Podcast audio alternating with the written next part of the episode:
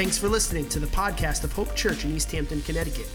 Our mission is to love God, love people, and serve the world. To find out more about Hope Church, be sure to check out our website at cthope.com.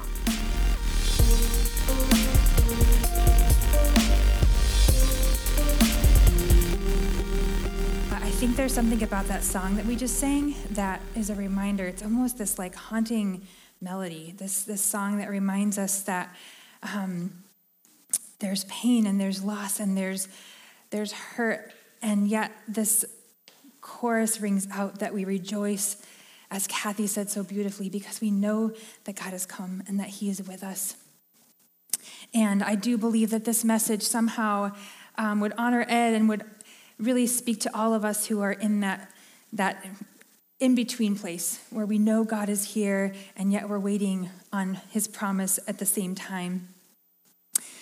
And I wanted to ask you this morning have you ever felt like the world was against you? You've ever felt like things were just not going the way you, you hoped, or everything felt like it was against you? And then I want you to hold that thought. Um, we're in the middle of a series right now, and we're going through songs of Christmas. And Tom and I have been talking about different songs and the origin and the history behind those songs, and then uh, kind of how it connects and relates to this amazing story of Christ's birth. And so I hope you've been able to join us for some of these. If you haven't, I wanted to do just a quick recap. So, week one, I shared about O Little Town of Bethlehem and the story of this man who was in such a deep place of despair that he left Pennsylvania and went across the ocean to the Holy Land in Israel, and how he found peace and this hope and this fresh reminder of God's presence in the middle of a field in Israel. And God gave him the inspiration for this song and the hope to keep going and serving in the ministry that he had. And it was a reminder for us that sometimes the very darkness in our lives and the very broken things in our lives are what propel us on this journey to seek the light, to know a God that is greater than all those things we are going through. And then week two, Tom shared about um, angels from the realm of glory, and he talked about how the really the author of this song was in some ways a rebel against the grain of the traditions of the church, and, and not just in a negative way, but in a way where he um, was countering just the traditions that um, that did not serve the full beauty of God's, of God's heart for, for worship in the church. And so he created, in a sense, this revolution. And Tom talked about how um, really that mirrors who Jesus was because he was a revolutionary and he came to overturn all human tradition and lead people to Christ himself, to God himself. And that was an amazing um, analogy. I think Tom did that beautifully. And he says that we get to be part of that revolution too. And it's going to be costing us something, but it's absolutely worth it.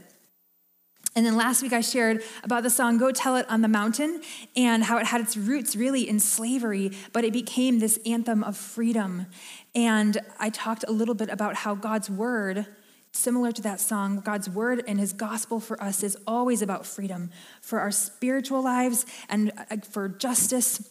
And so when we seek God and we, we encounter him, we're going to encounter his freedom. And that when we share that freedom with the rest of the world, we have to first experience it deep in our hearts before we can shout it from the mountain. And so that brings us to today, as we're leading up to, to Christmas in just a few days and wrapping up the Advent season here. Today we're going to be sharing, I'll be sharing about uh, O come, O come, Emmanuel, which the team sang so beautifully. And so I want to come back to that question again. Have you ever felt like the world was just working against you? maybe you felt like you never had a chance. You know, maybe maybe you have a teacher who's like, oh man, you just feel like they do not get you and they don't like you and they are, you know, you just can't win for them. Maybe for you it's um, the system. Maybe maybe like you were wrongfully accused of something. Maybe um, a system that was supposed to protect you didn't, and you feel cheated and abandoned, and you feel like you just can't catch a break. Maybe you feel like no matter how much or how hard you try to get ahead, you know, like just an illness or a parenting struggle or just a personal issue you're going through. Maybe it just feels like you keep getting knocked down and you're like, I don't know. Everything just seems to be stacked against me. And as Kathy said, maybe even in this Christmas season, sometimes we still feel that the weight of this, the brokenness and the things around us that don't seem to be changing. Maybe you wonder if your life even matters and if there's hope for your story. And so I want to introduce you to a song that I believe may meet you in those really dry and, and skeptical and even doubtful places that you may be experiencing. To remind you of a God we follow and serve that is a master storyteller. So, our song today is a beautiful example of this. Um, it's, it's probably originally at least 1,200 years old, and it may have originated as a poem out of a monastery um, in the 8th or 9th century. And uh, initially, it would have been used more as like a chant. In fact, over the years, um, I was reading that it would be used maybe in the Catholic or even some Orthodox churches during Vespers, which are the night services, um, as part of the O antiphons, or short chants um, as leading up to the Christmas day. And so um, it was probably like monotonous and uh, just this, this um, again, this kind of chanting of a poem. Um, and I'm not sure if they were singing or if it was just more um, just spoken out. So it, it was not something that was likely to become, you know, a popular Christmas song hit that we know today. However, the poem was discovered by a person named John Mason Neale, um, who was also unlikely to perhaps be known for much of anything based on his life.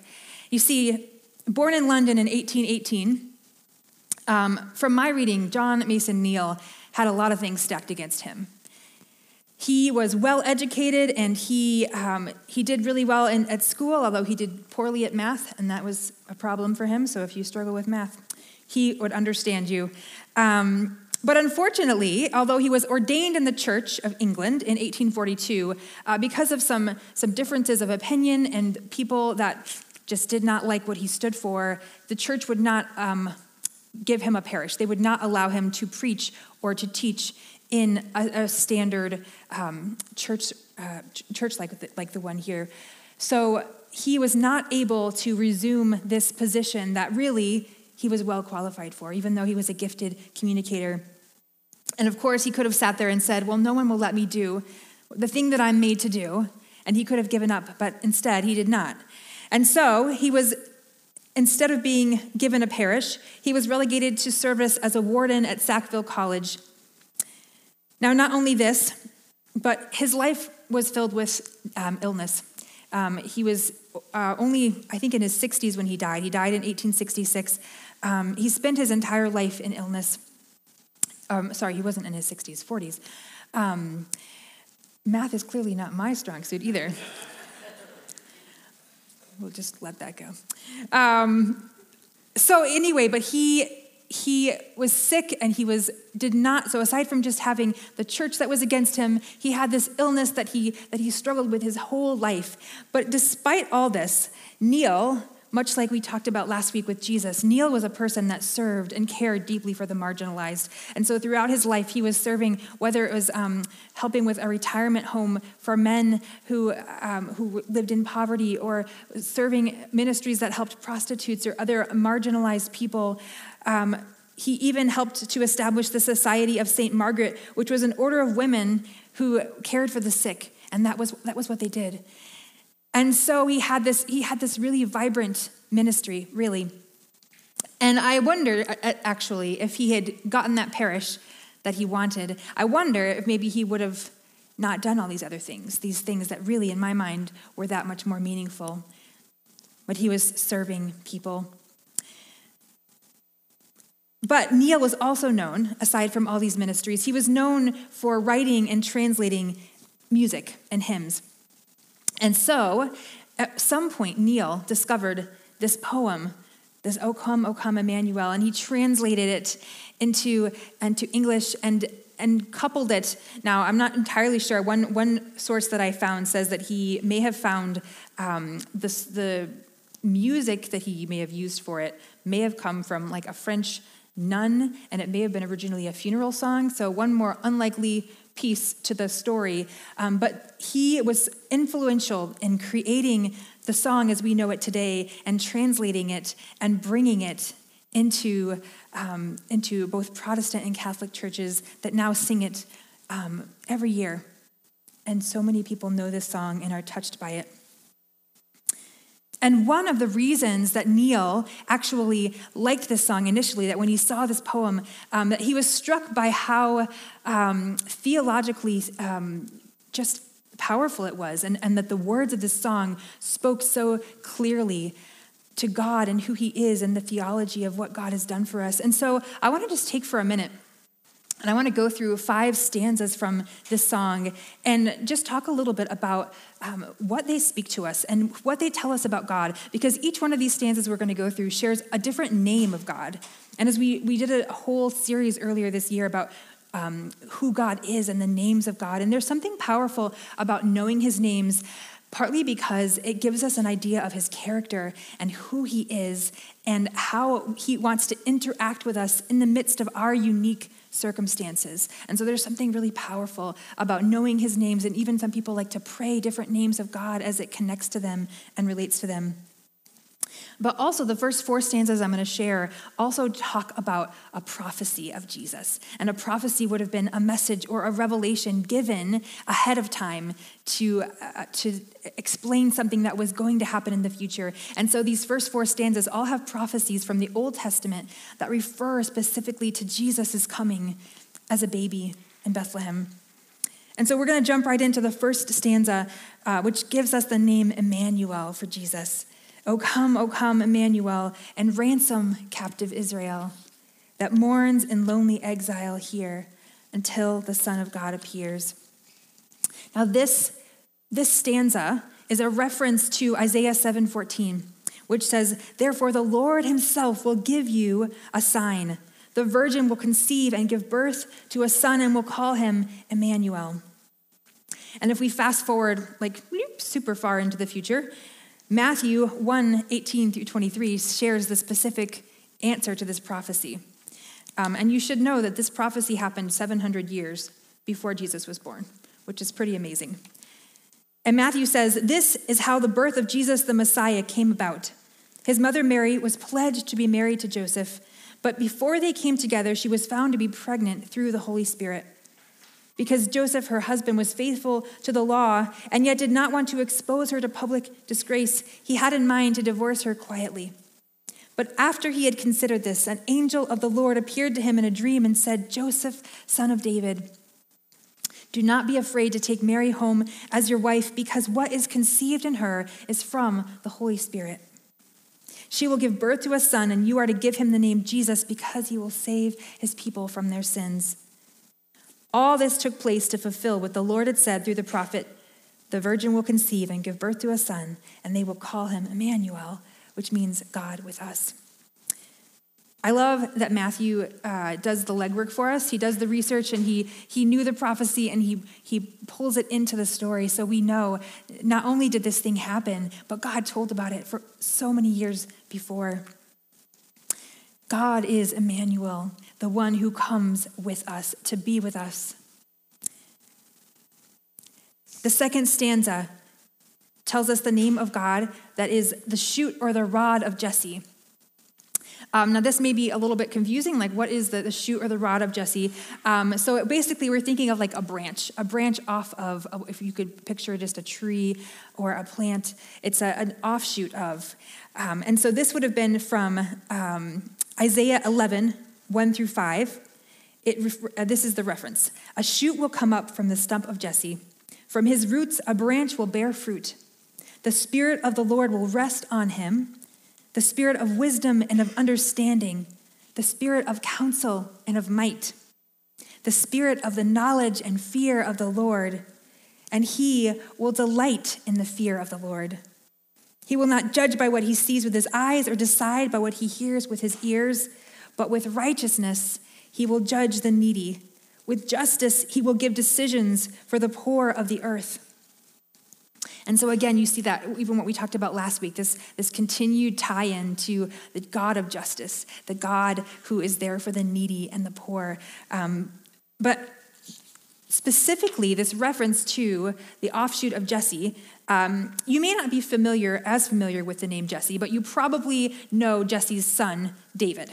Now, David was the king that was known as, as a man after God's own heart, and he um, arguably was probably one of the best kings, if not the best king that we see in the uh, Old Testament. Um, there's a, it's not saying much because it was a pretty sad lineup, but um, he was the youngest son of King Jesse, another man that was unlikely to become king, unlikely to succeed, but God had other plans.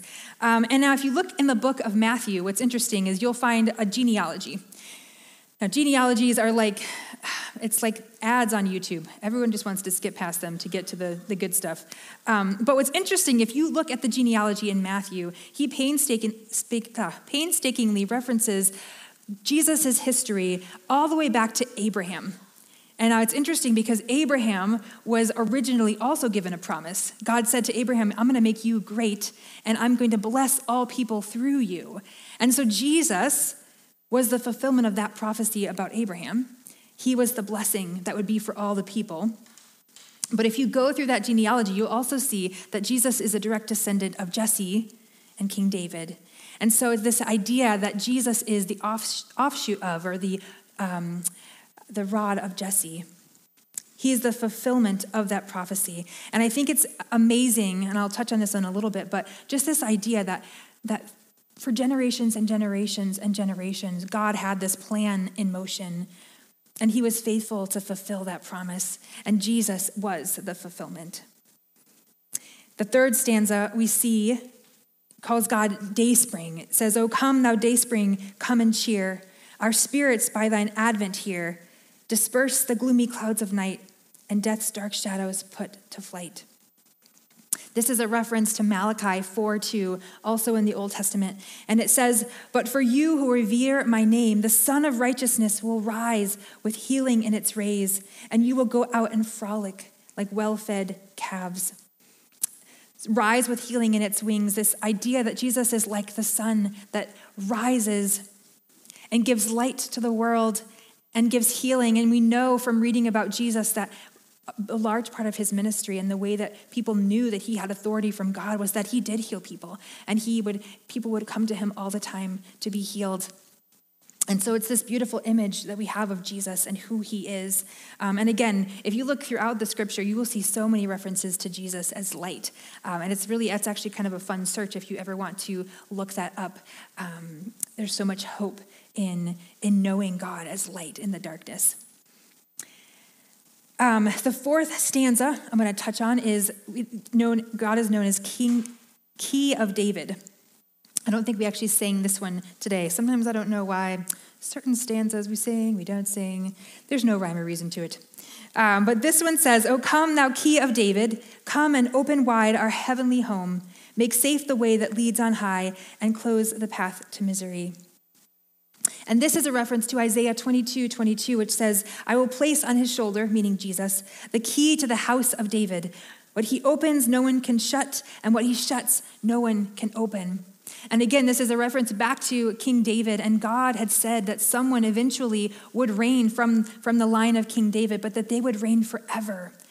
And Jesus, again, is the fulfillment of, of this authority and this kingdom that can never be shaken. And he is given such power that what he, what he opens cannot be shut, and what he shuts cannot be open. I also think it's interesting that, that phrasing because it reminds me of when Jesus speaks to Peter, his disciple, and he says that Peter's the rock. And he says, On this rock I'm going to build my church, and the gates of hail, the gates of Hades will not overcome it. And he tells Peter, I give you the kingdom, the keys to the kingdom of heaven. Whatever you bind on earth will be bound in heaven, and whatever you loose on earth will be loosed in heaven. And I think there's this interesting uh, parallel here and how Jesus has this ultimate authority, and yet he gives it to Peter as well and to us. When we when we follow Jesus, when we seek him and we serve him, he gives us this authority as well to serve and love and live as he did. And there's power there that I think we don't always fully understand. But Jesus is the key of David. He has the authority. He is the king of the kingdom that we are receiving, that is unshakable. And the final stanza I want to touch on um, simply calls God Adonai. And Adonai would have been basically it means Lord of Lords. It's it's the plural of Lord. And so it's this, this God of might, this God that is above every other name, above every other power or authority. Um, there's different different variations. Some say, O come, thou wisdom from on high. Some say, O come, O come, Adonai. And order all things far and nigh. To us the path of knowledge show and cause us in her ways to go. And as I was researching, I wasn't really finding a specific prophecy from the Old Testament that, that this verse or that this name of God is referencing, but it shows up in Revelation 1 8, which says, I am the Alpha and the Omega, says the Lord God, who is and who was and who is to come, the Almighty. And it's this idea that Jesus is the, the Alpha and Omega, is the first and the last. He is the beginning of the story and the end of the story. He is holding all things together. Jesus is the full fulfillment of the prophecy and the promises. Um, and if you want to look, Matthew alone, I was looking this, uh, this week, Matthew alone has at least 12 references to how Jesus was the fulfillment of the prophecy.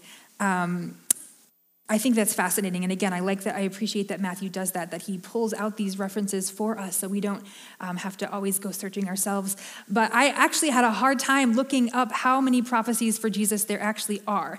Uh, there's some people that will suggest that there are hundreds and hundreds of prophecies in the Old Testament that point to Jesus. Um, the earliest one I could think of probably is when uh, in the Garden of Eden, when in the middle of the curse, Jesus says at one point that the son of Eve is going to strike the serpent's heel. And I believe that's a reference to Jesus defeating the enemy fully and completely. Um, but there are so many prophecies about Jesus. And a couple of things stand out to me about these prophecies that are, that are significant. First of all, um, that, like I said before, so many of these prophecies were at least 700 years before Jesus came. Now, that is like, that is a crazy long time to wait for something to happen. And I could not think of something in our time that would even come close to, to, making sense in that in the way that Jesus did this or that God did this. Because, like, can you imagine someone sending out a save the date for their wedding 10 years before they actually meet the person they're going to marry? Like, that'd be a little awkward. And especially if they were like, yep, and she's going to have, you know, she's definitely going to be from this town, and I'm pretty sure she's going to, you know, this, this, and this, very specific details. We'd be like, yeah, maybe you should wait. I'm probably not going to clear my schedule just yet. And then during COVID, oh my gosh, like I feel like I can't even prepare past maybe today with everything that's going on right now. We had recently a, the dreaded phone call from our school that one of our kids was a close contact to someone who had COVID.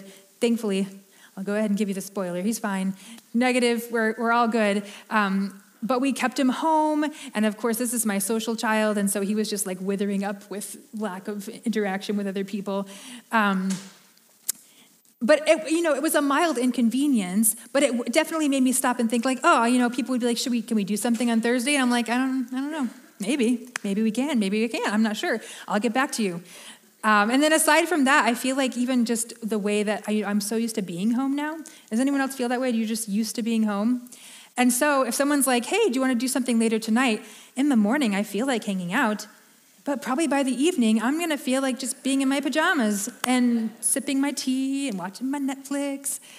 So I can't make a plan at 10 a.m. for 7 p.m. that night. Like, and so it's crazy to me that Jesus would not only make this plan, that he would plan the rescue for the world before the world even needed rescuing. He knew this before everything even when it's broken.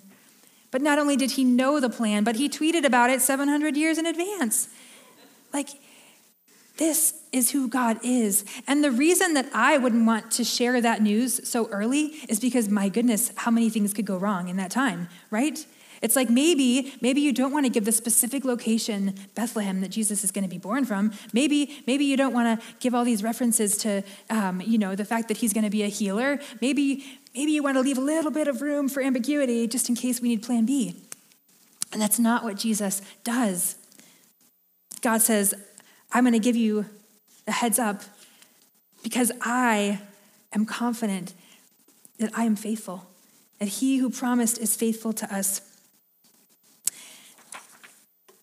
And so, I think what's interesting here is that God makes this promise so far in advance, and then things do go wrong, or things seem to go wrong. And that is perhaps another thing that's very interesting to me about this prophecy.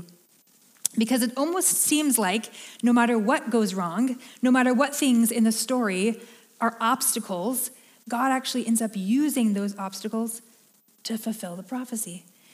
To see what I mean, I just think it's interesting that, first of all, like countless people could have been killed, like even King David himself was in constant danger of dying long before he could have had offspring. And so it's like, well, God, you know, that, that wouldn't have been great if David had died too soon.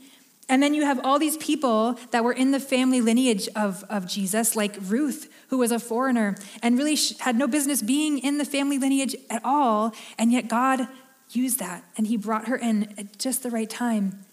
And she's part of this heritage. And then you look at the final hour and you look at even when Jesus was born and the way that um, this major inconvenience that his parents went up from Galilee and Nazareth and had to travel all the way to Bethlehem for this census. And it's like, oh, that's a drag. And yet Jesus had said that, that Jesus, or God had said that Jesus was going to come out of Bethlehem.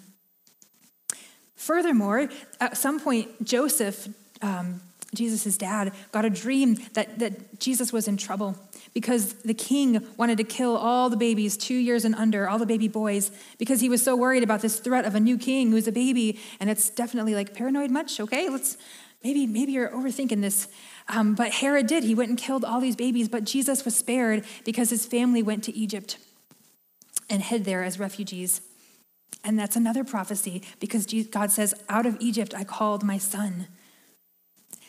And then ultimately they end up back in Nazareth. It's like they come full circle because Jesus gave another, or God gave another dream to Joseph that they could move back, that Jesus was safe. And the Bible also says, the prophecy says that Jesus will be called a Nazarene. So I just think it's interesting if you look back through all these, the story of Jesus and all these things that seemed like obstacles, that seemed like they were working against the story, and God was using those very details and detours to fulfill what he promised so long ago. And it got me thinking, you know, it got me thinking maybe it's a little bit like Neale's story.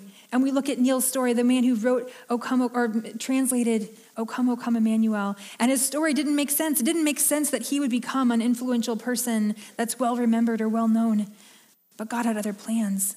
And if we look at Neale's story, and if we look especially at the story of Jesus, who was, you know, killed at age 30, or in his 30s, I should say, killed because even though he came, his own did not receive him. And even though he was the Son of God, the, the spiritual leaders of the time instead wanted to, to get rid of him. And he certainly was not given a parish or a synagogue to call his own to preach in. No, he was shunned by the leaders of his time. And yet, God had plans to use even his death, which should have been the end of the story, right? And I think the enemy thought it was.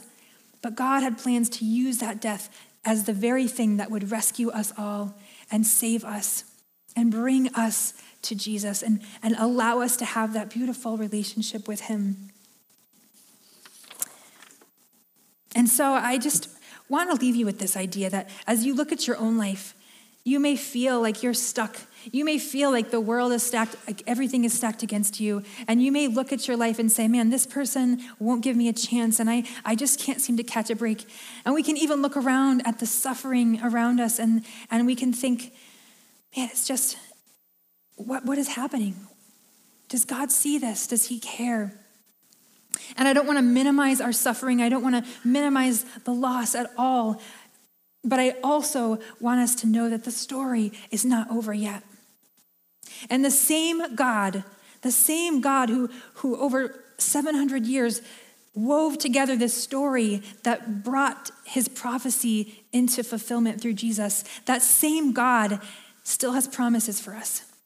He still has promises and he's not leaving us alone. And I think, if nothing else, the story of Jesus is not just this beautiful reminder and this, this, this joy of, of remembering God as a baby. It is a powerful reminder that when God says he's going to do something, he's going to do it. He's going to show up, he's going to come through. All of our promises in Jesus are yes. I think sometimes we don't like waiting. And I know if you're like me, sometimes I look around and I'm like, oh God, I just, I just want you to fix it all already. I just want it all to be done. Um, everything feels like it's taking an eternity.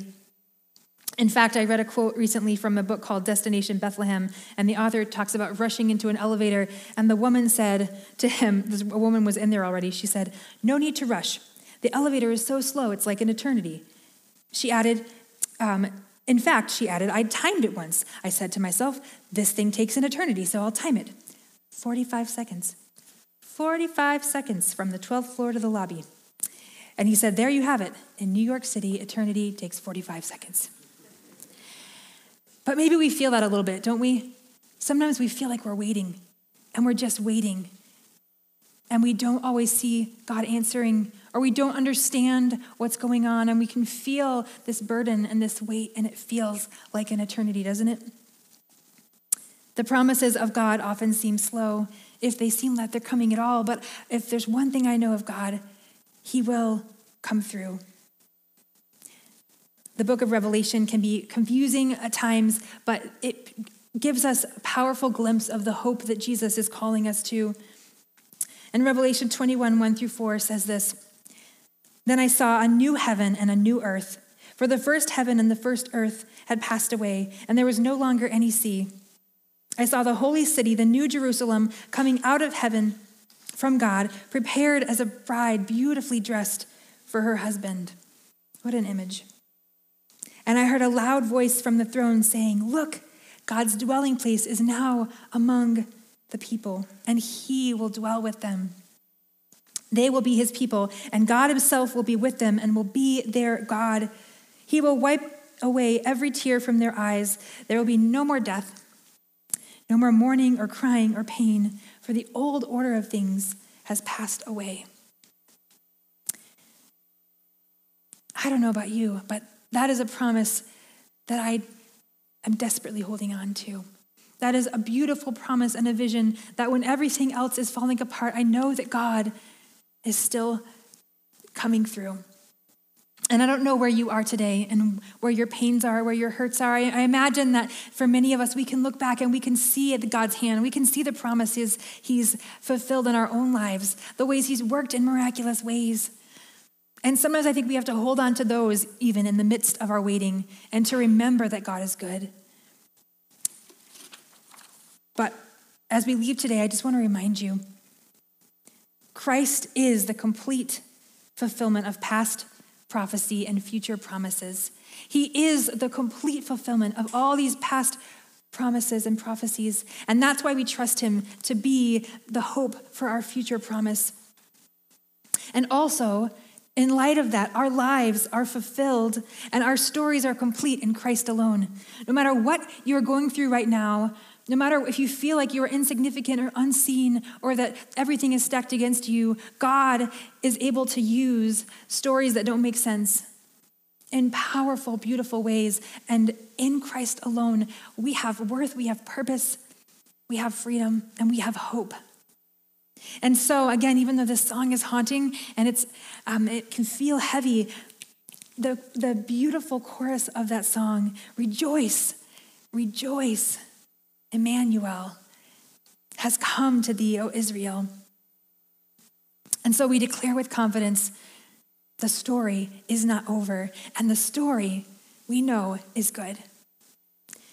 So let's hold unswervingly to the faith we profess as we leave today and as we enter this Christmas week. Um, may our hearts hold space for that, for that promise that God has for all of us.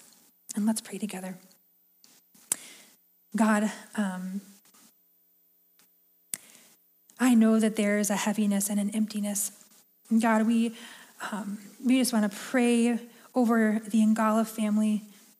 And right now, just asking for your presence to be with them, that your peace would comfort, um, and that they would feel you as Emmanuel in very tangible ways as they're grieving this week. I pray for all of us who are carrying heavy burdens or missing loved ones or um, feeling, feeling a little piece of the death that we know still lingers. I just ask for you to come and meet us in those places. I pray that you would fill us in the dry and empty and doubting places, God. But I ask that you would fill us too with a reminder of your love and your story that is so much bigger. And may we fill, be full of the joy of that knowledge as we enter in this Christmas season. We love you, God. Amen.